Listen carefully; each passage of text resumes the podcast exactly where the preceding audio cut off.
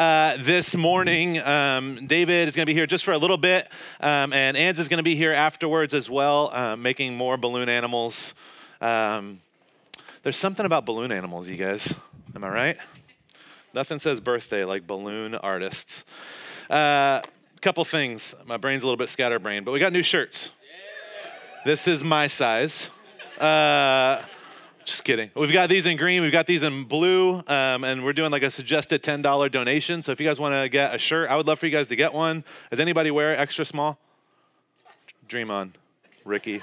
Do you? There you go. You can have a free one. That's what you get for sitting in the front row, guys. All right, uh, so we're going to take a hard turn. We're going to jump into the message uh, this morning. I would love to pray for us as we uh, jump in there. So if you guys will bow your heads and let's pray together. Uh, Heavenly Father, thank you again for this time. Thank you that we get to celebrate um, your goodness. We get to celebrate who you are, your faithfulness, like Edwin talked about earlier. Um, the fact that we have been here for a year uh, is such a gift. Uh, it's a gift to me and my wife and my family.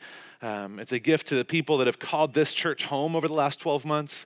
Uh, God, as we've been able to serve the community and, and meet practical needs uh, and meet spiritual needs in the community, God, I, believe that this church has been a gift um, to uh, the Newport, Costa Mesa area. And so we're grateful. We just want to take a moment and just say thank you uh, and celebrate um, what we get to be a part of. Um, God, thank you um, that you have allowed us to be a part of this with you. Um, this isn't any of ours. This is your church, and we're excited to be able to be a part of it. Uh, we're grateful. We pray this all in Jesus' name. Amen. Uh, so today I want to talk uh, about the kind of church that we wanted to be when we started 12 months ago. Uh, I want to talk about the kind of church that we have been and, and hopefully the church that we will continue to be. Um, and actually, at the end of this morning, uh, I want to give an opportunity uh, if anybody here hasn't um, had the chance, has never taken that step of giving their life to Jesus, I want to make sure that we have an opportunity to do that this morning. Um, we're going to be talking about a story in the book of John I'm excited to look at. Um, but uh, as we look uh, kind of back in the last year, I, I wrote some note, notes down. Um, that I thought were just kind of crazy. Over the last 12 weeks, 52 Sundays, 12 months has it been? 12 weeks? Something like that. Uh, anybody know how many donut holes we've eaten here? I know we ran out before service started this morning, so uh, we'll have to double it. Anybody want to guess how many donut holes? Not for you, Rick. Uh, we have uh, we've eaten over 8,000 donut holes. Yeah, we are a healthy church. David, do you still want our blood? Uh, 75 pounds of coffee that we have uh, we have prepared here. That's a lot of, and it's good coffee, you guys. Yes, praise the Lord. Um, uh, talked about um, patio parties that we've had. These things like we have today, reasons and opportunities for us to hang out afterwards. Uh, we've had ice cream trucks. We've had water days. We've had uh, guacamole contest, which I won. Uh, we had we've had all kinds of fun stuff happen here. Um, We've launched um, growth groups, home Bible studies in the last 12 months. We've had families dedicate their children here on this stage um, and commit to raising, uh, creating a home that honors Jesus and centers around Jesus' values. Uh, people have accepted Jesus here and have their lives changed in that way. Um, we've had barbecues and movie nights. Um, we've done a lot of really fun stuff. I've told you guys thousands of stories about my crazy kids. Uh, I talk about food all the time. Um, and there's just this aspect of who we are as a church that I love being able to be a part of. Um, there's another aspect of who we are as a church, this, this generosity aspect that I just want to make sure that you guys know what we've been able to accomplish. Every week we talk about tithes and we talk about this thing called Beyond Our Walls. And, and that's a way for people to give above and beyond their tithes. And all of the money that they give to Beyond Our Walls goes towards planting new churches. And we helped plant a church in Riverside in October. We were six months old and we helped, or how many months is that? 10, 8. We were young and we planted another church for another community. Um, and we're going to have that opportunity again in a few months in, in uh, the LA area. Um, we, uh, we've been able to help plant churches. We've been able to help in Puerto Rico. We've sent a team to Puerto Rico. We've sent uh, power generators and pallets of water and other necessities. Uh, because of your generosity, giving above and beyond tithes, we've been able to host Christmas parties for underperforming school. Um, we were able to uh, do Teacher Appreciation Sunday for the staff here at Ensign. Um, we've been able to, at Christmas time, there was 25 high-risk junior high students that we were able to give.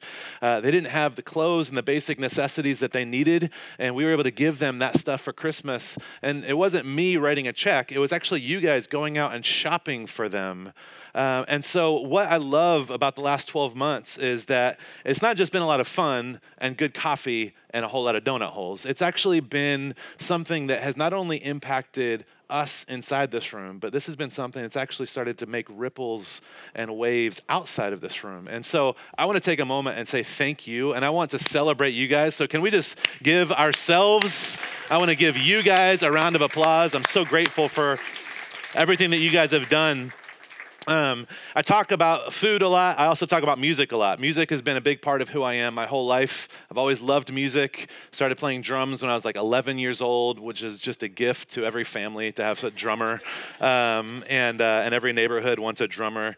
Uh, and so there's a, a, thing for me that music is essentially, it's always on. I always have music on.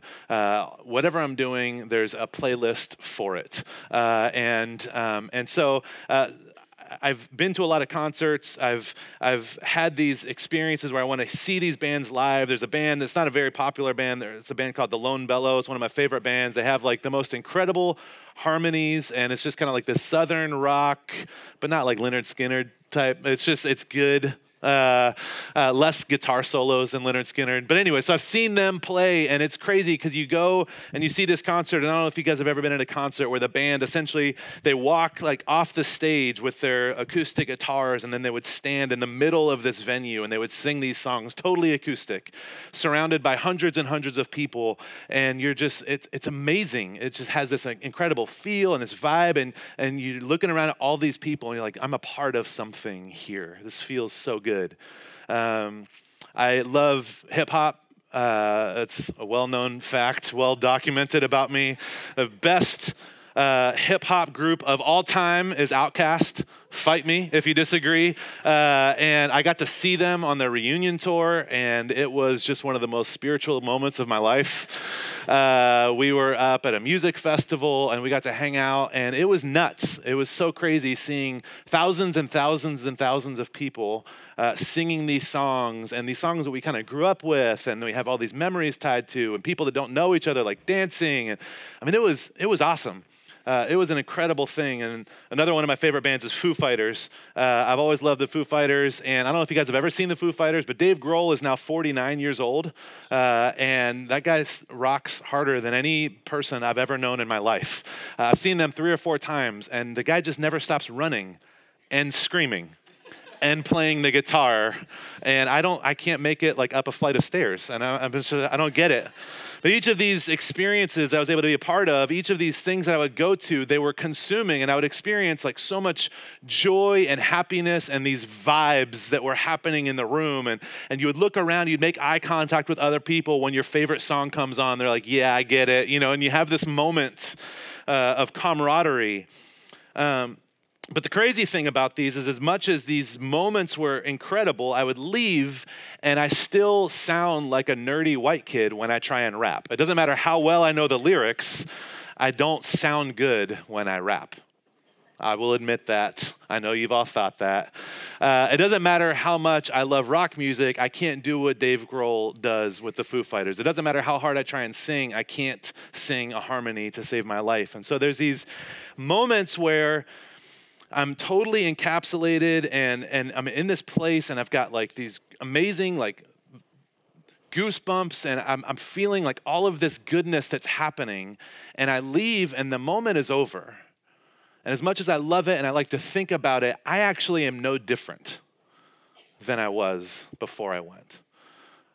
I loved every moment of it. I, I felt feelings. I, I, wept a little bit uh, when OutKast came on stage. I'm not gonna lie. And so there's this, there's like all of this stuff, and then I left, and I was I was the same me.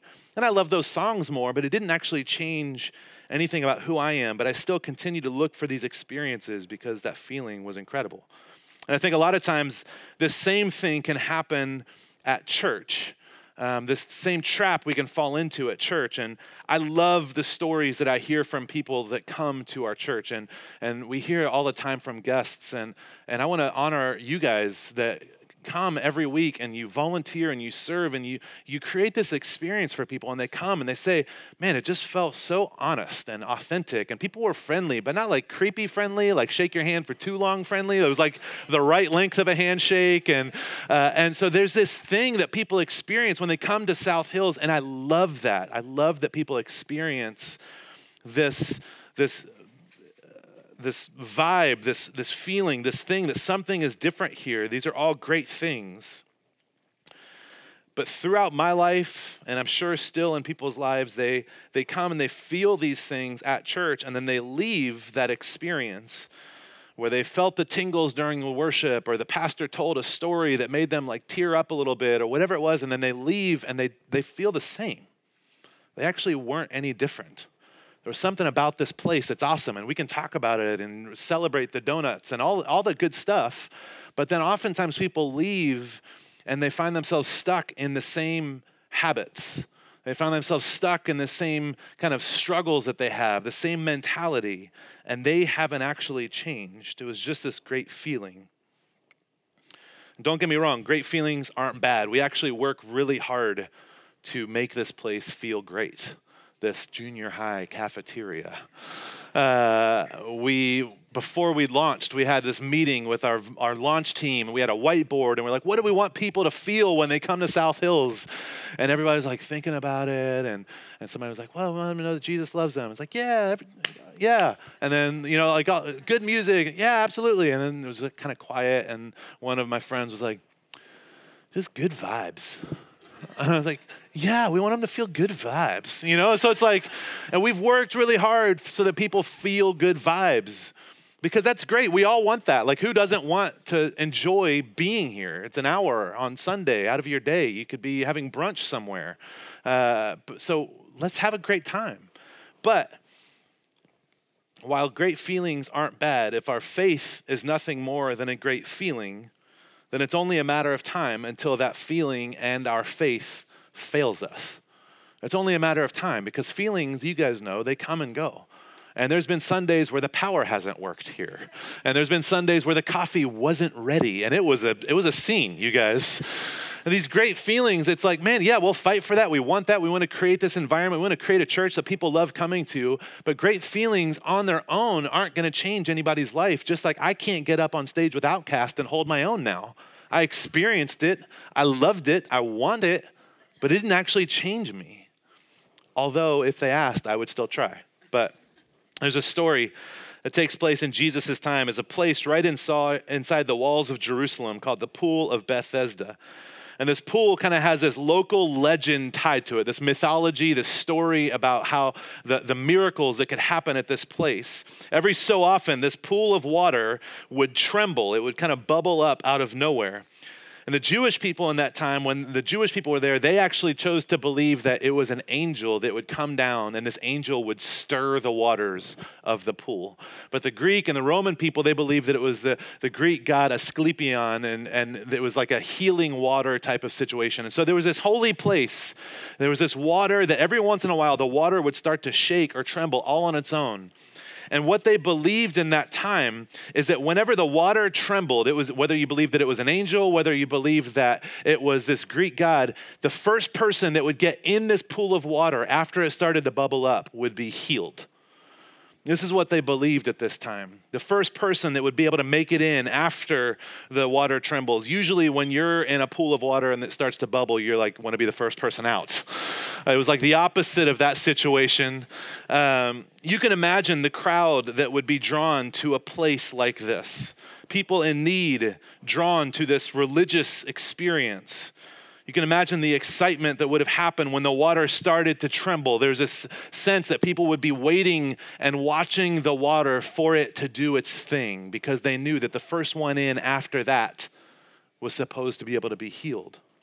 The feeling that a person would have as they rush towards the pool, maybe they could be the first ones in this time. You can imagine the air and the environment was electric of these people trying to experience healing, to get in. but only a few were able to make it in time to be the first ones. The hope of getting in paired with the disappointment of being second or 10th or 50th, and then just having to sit back down and be like, I guess I'll wait for next time. There was this experience that they all had. This, this place, actually, the, the name has a dual meaning. It's the Pool of Bethesda. In Hebrew, it could be translated as a house of mercy but it also could mean house of shame, which is kind of like, that's a real different, that's like a very different thing. You know, it's like, okay, you're going to translate it one of two ways, either mercy or shame. You know, it's like, uh, but there's a lot of scholars that talk about how it was an intentional decision because everybody went to this place hoping for a house of mercy where they could be healed. And almost everybody actually just got a house of shame where they didn't make it in time. They were around it, they saw it, they felt it for other people, but they weren't able to get in the pool in time. And so scholars say that there was this intentionality with this name, the house of mercy or a house of shame was a place where they ended up to be stuck with other sick and needy people waiting for a glimpse of mercy. So we pick up the story in John 5. It says in verse 1 Afterwards, Jesus returned to Jerusalem for one of the Jewish holy days. Inside the city, near the sheep gate, was the pool of Bethesda with five covered porches. Crowds of sick people, blind, lame, or paralyzed, lay on the porches. One of the men lying there had been sick for 38 years when Jesus saw him and knew he had been ill for a long time, he asked him, Would you like to get well? Which is one of those like Jesus questions where it's like, Yeah, obviously, you know, like, yes, I want to get well. I've been here, I'm sick, you can, you know. But Jesus goes up to this man who he can tell has been ill for years and years, and he says, Would you like to get well? Verse 7, the man replies and he says, I can't I have no one to put me into the pool when the water bubbles up. Someone else always gets there ahead of me. There's this sense that he's there, he's surrounded by people. Uh, the passage says that there's crowds of people that essentially live there waiting for their term. He's surrounded by people, and Jesus says, Would you like to get well? He's like, I can't. I can't do it myself, and there's nobody that's going to put me in that water. There's nobody that can carry me in. Somebody else always gets in there first, before me. And Jesus tells him in the very next verse, he says, Stand up, pick up your mat, and walk. Instantly, the man was healed. He rolled up his sleeping mat and began walking. And then it says, But this miracle happened on the Sabbath.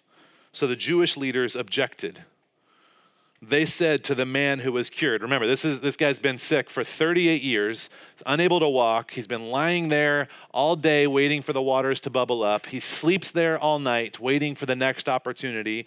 All of a sudden this man after 38 years gets up and walks by and the jewish leaders say to him you can't work on the sabbath. The law doesn't allow you to carry that sleeping mat and this is a guy that just literally had his entire life changed. He was healed. He was not able to work, walk for 38 years. And now all of a sudden he's able to start walking. And he walks by some religious people and they're like, uh, yeah, you can't carry your mat. It's the Sabbath. Which was a interpretation. It was one way of interpreting this Old Testament law. It was their understanding because they wanted to be super careful to not break any rules. And so they had this understanding that you can't carry a mat on the Sabbath. They don't even, it doesn't faze them that this man is walking, that this man is carrying his mat. Like that is, that should blow their mind. That should be the thing that is like amazing, that stops them, that they're like, oh my gosh, I can't believe that this happened. But it says in verse 11, it says, He replied, The man who healed me told me, Pick up your mat and walk. Essentially saying, Yeah, uh, the guy that made me able to walk said to pick up my mat, so I'm going to go with him. I've tried this for years. It's not worked real well, so I'm going to go with the guy that made me walk. Blown away that they would challenge him on this. This place has done nothing for him. He's seen it. He's felt it. He's been around it. He's, he's experienced the tingles on his arms. He's seen the water bubble. He's seen people rush in, all this different stuff, and it's never done anything. He's not any different because of it. He's tried to get in, he's been around others, he's felt the longing. It's gotten him nowhere. I think that a lot of us may have grown up in churches that were very concerned with these types of rules. They were very concerned with this type of, uh, yeah, you can't wear that. That's not an okay thing to wear to church. You can wear it any other time. But once you walk inside this cafeteria, We've grown up in churches that have had this pressure of like, man, you can't talk that way, or you can't ask those questions. You can't express those kinds of fears. Not on church, not at church. You can't be frustrated with God on a Sunday. Tomorrow, go for it. But we've all had those experiences, or I have at least, where you end up in this religious place, this place where you know that there's something possible and you can feel that there's something going on and, and you want to get connected and you want to fit in and you want to you want to have more of what it is that you're feeling and what it is that you're experiencing. And then somebody's like, uh, yeah, you can't carry your mat today. And all of a sudden you're like, is this about mats? Is that what this is about? Is this about the clothes that I'm supposed to wear or not supposed to wear? Is this about the, the frustrations and how I articulate those frustrations? Is this about the issues that I have and I'm not allowed to come into this place with my issues? Is this place, is God not capable of handling all of my issues?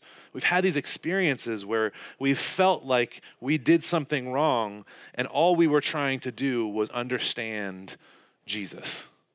All we were trying to do was experience this power that we've heard about, that we've waited for, this thing that we've hoped for and longed for.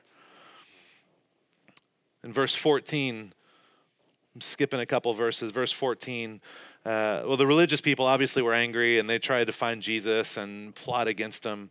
Um, in verse 14, it says, But afterward, Jesus found him, meaning the guy that he healed. He found him in the temple and told him, Now you are well, so stop sinning, or something even worse may happen to you. Sounds like a threat, like a little bit of a threat. There's this sense of like, what's worse than being paralyzed for 38 years? What's worse than seeing everybody else get what you've wanted? What's worse than being around it but never actually feeling it, never getting it for yourself? What could be worse?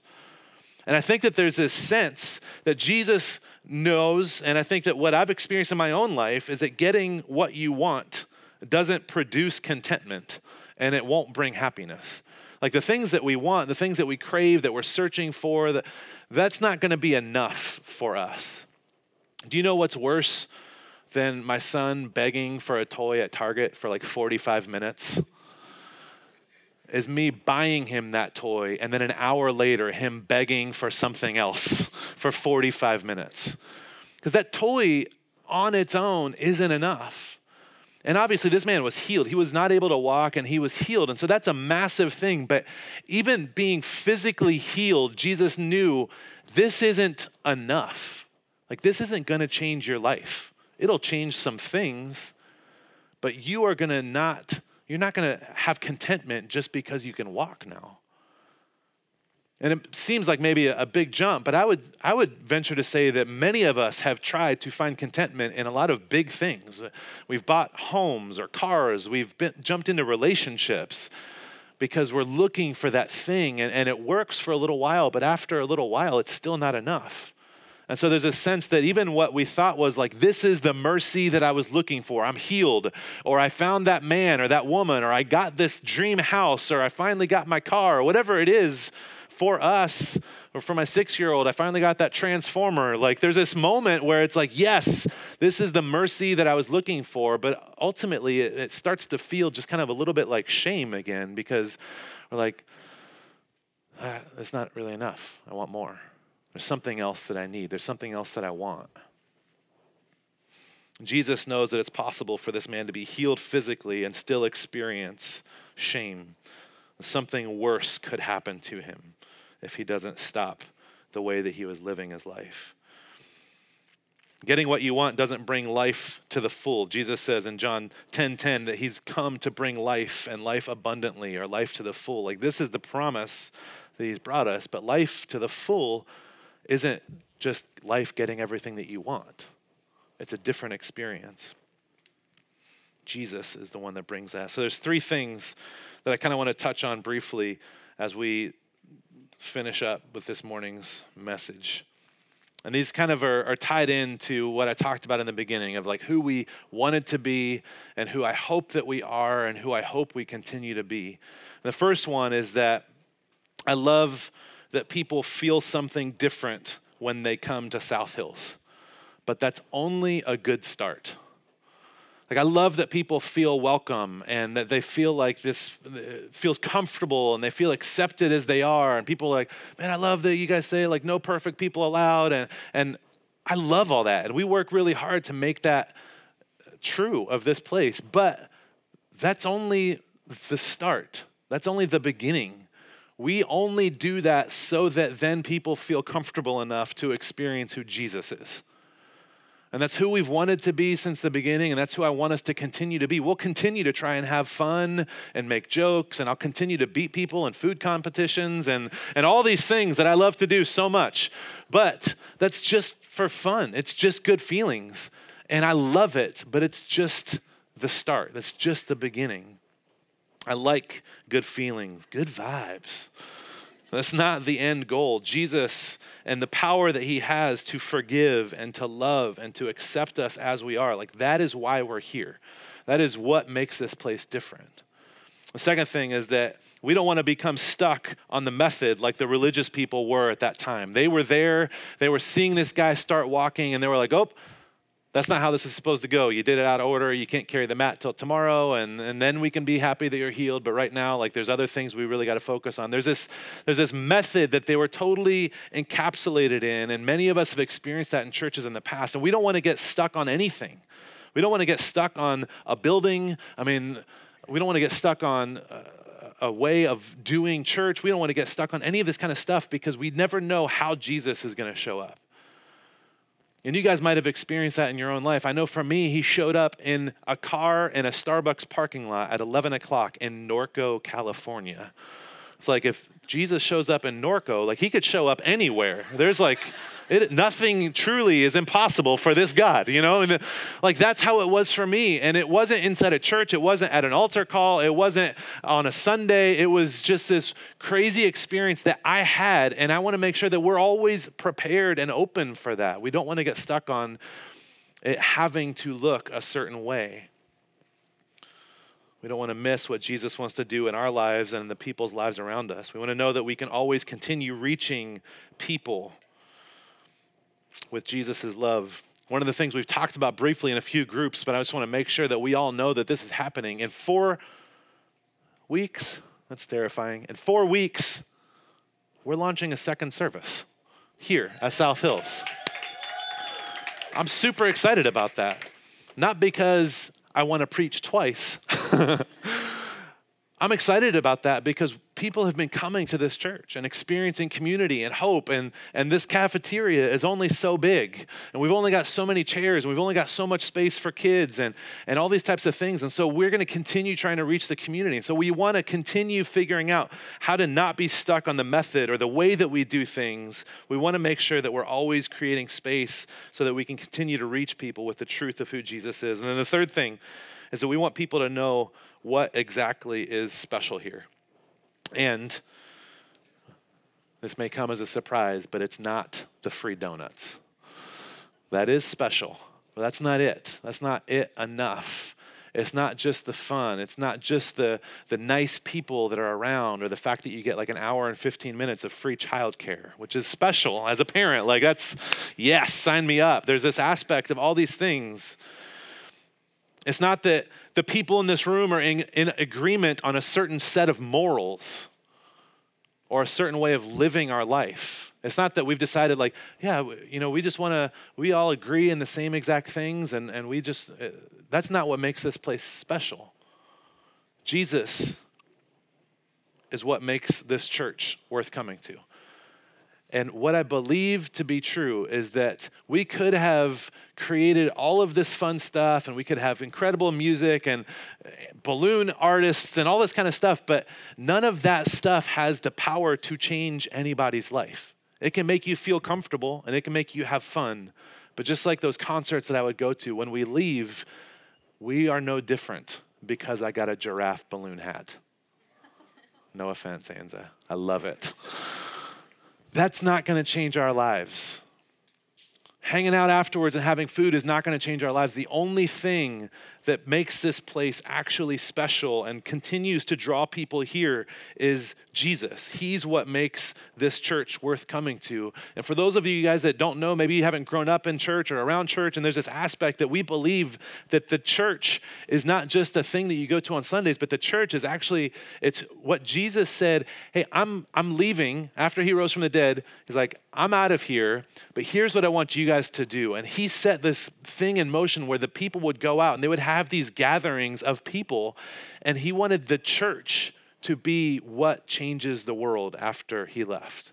His power through the church is not just a fun club to be a part of, but there's actually power that he has given in the church. It's his body. It's why we do these things like serve the community. Jesus is the one that allows us to show up here as we are, broken and bruised, successful or failing, rich or poor, like whatever category you find yourself in, Jesus is what makes this place still okay for you also to come here. Because we're not a club where you have to prove something to become a member. Jesus is the one that gives us the ability to care about each other, even though we don't always agree with each other. Like, there's a lot of differences in this room.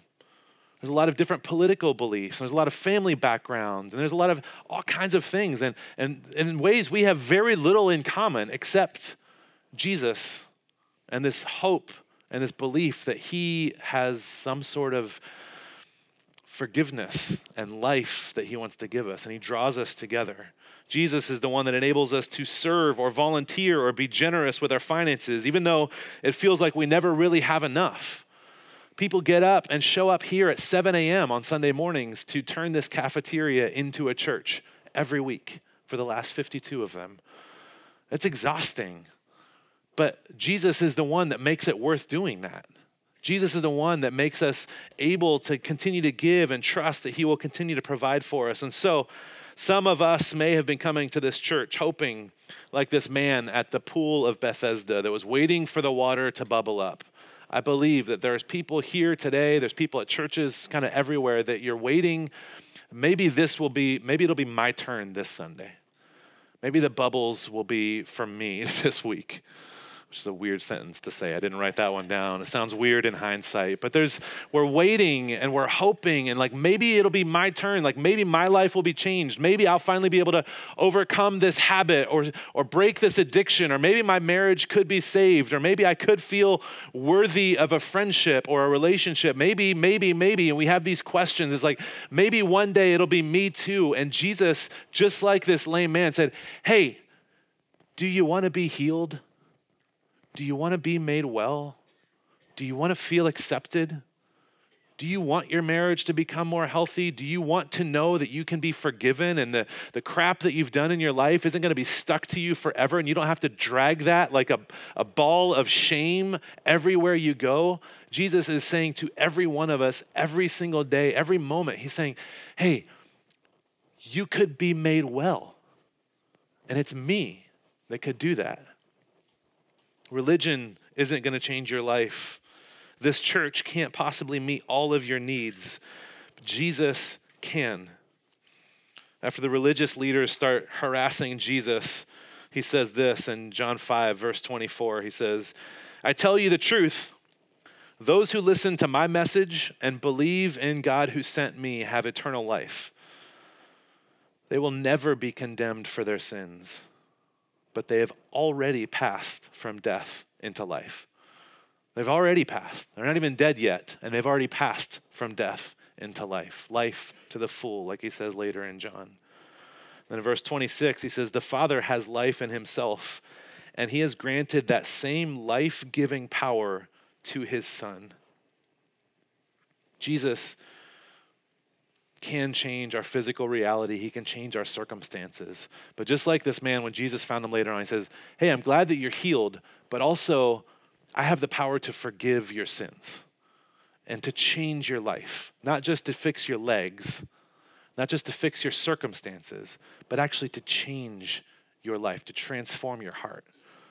And so there's this aspect for us as we look at the last year and as I've tried to figure out what do I want to talk about on our one year anniversary? What is, what is it that we want to celebrate? What is it that we want to do? And here's what I want to celebrate I want to celebrate that we have good vibes. I want to celebrate that we have a ton of fun. I want to celebrate that we've continued to serve people and that we do things like a, a blood drive and, and egg hunts and, and movie nights for the community and all these. I want to celebrate all that stuff. I love that stuff. We work hard to make that stuff happen. But the most critical thing that I'm so thankful for over the last year is that Jesus has shown up here also and that we have been a church, we've been a community that said, hey, we can have a great time together. But if we actually want to be changed, we know how that can happen, and that's through Jesus. And there's a stack of stories that I was supposed to put up somewhere, and I don't know where those cards went. They're floating around here somewhere, but I've got like 60 or 70 stories from you guys that you guys have written down. Hey, these this is what's happened through this church in my life in my marriage, in my family. And we'll put those stories out somewhere. We'll put them on a table out there if anybody's hearing me, Edwin. Uh, that's the new plan. Uh, but there's this aspect of who Jesus is. It's like, man, this is this is what we should talk about because this is what makes us work. This is what makes all of it work. This is what makes it worthwhile. This is what makes us want to be a part of this thing. Is his power to heal, his power to transform our hearts, to help us overcome our brokenness, to forgive us of our sins. And just like he says, whoever listens to my message and believes in the God who sent me will have eternal life. Will never be condemned for their sins. And so today, as we close, I just want to have a chance.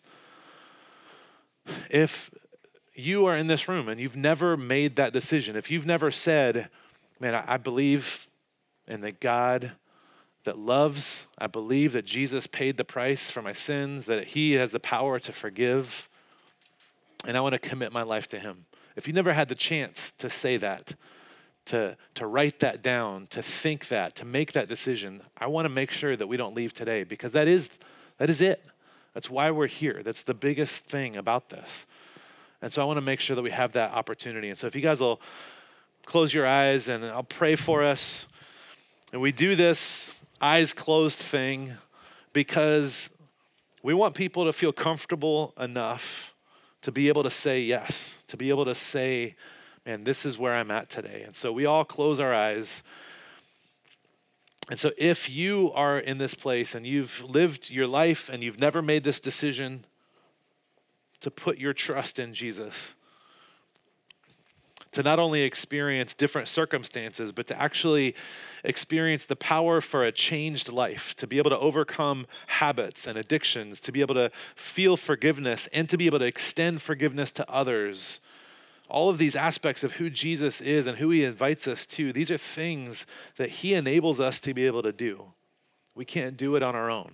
And that's the gospel. Jesus came to do for us what we could never do for ourselves. And so, if you are here this morning I would invite you guys, if you want to make that decision for the first time, if you want to slip your hand up, I would love to see your hand just so I can pray for you and so I can know how to best care for you. If you've never made that choice.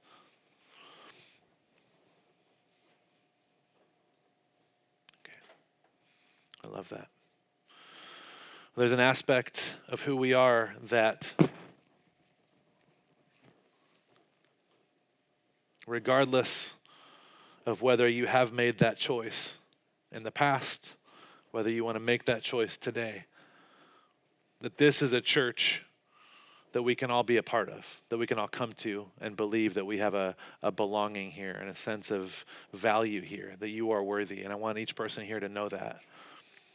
And the reason we're able to say that is not because I'm such a good guy and I've figured out how to accept everybody, because I'm really not. The reason we're able to be who we are is because Jesus has shown up and he has changed our lives. So, God, as we close out this message, as we close out this time this morning, we continue celebrating this first year as a church, I'm so grateful for what we get to be a part of. I'm so grateful for what I get to be a part of. And God, as we continue on into year two, and as we look at Easter, and as we look at reaching the community and, and serving, and, and all these different things that we have plans for, God, would we not be so overcome or overwhelmed or, or sidetracked by the plans and the experience that we actually forget the, the piece that truly matters is who you are and your power to forgive, to make us well, like you told this man at the pool to transform our hearts and to change our minds. That power is in you and you alone. And so, God, we're grateful. We're grateful to be a church that's able to not exclude anybody because we believe that we're all a little bit screwed up. We're all a little bit banged up and bruised up, and we get to come here and we get to be honest about who we are and, and where we're at and what we're feeling and what we're concerned about. We get to create a safe space that people can come and know that they're accepted as they are but also that there's a God that loves them so much that they don't have to stay the way that they are. God, I'm, I'm, I'm grateful.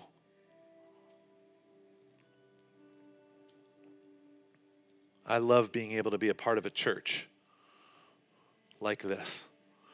And God, as we move into year two, would you give us the strength and the courage to continue serving and reaching and speaking the truth about your love and your forgiveness to the community around us. Would you bless us and be with us? We pray this in Jesus' name. Amen.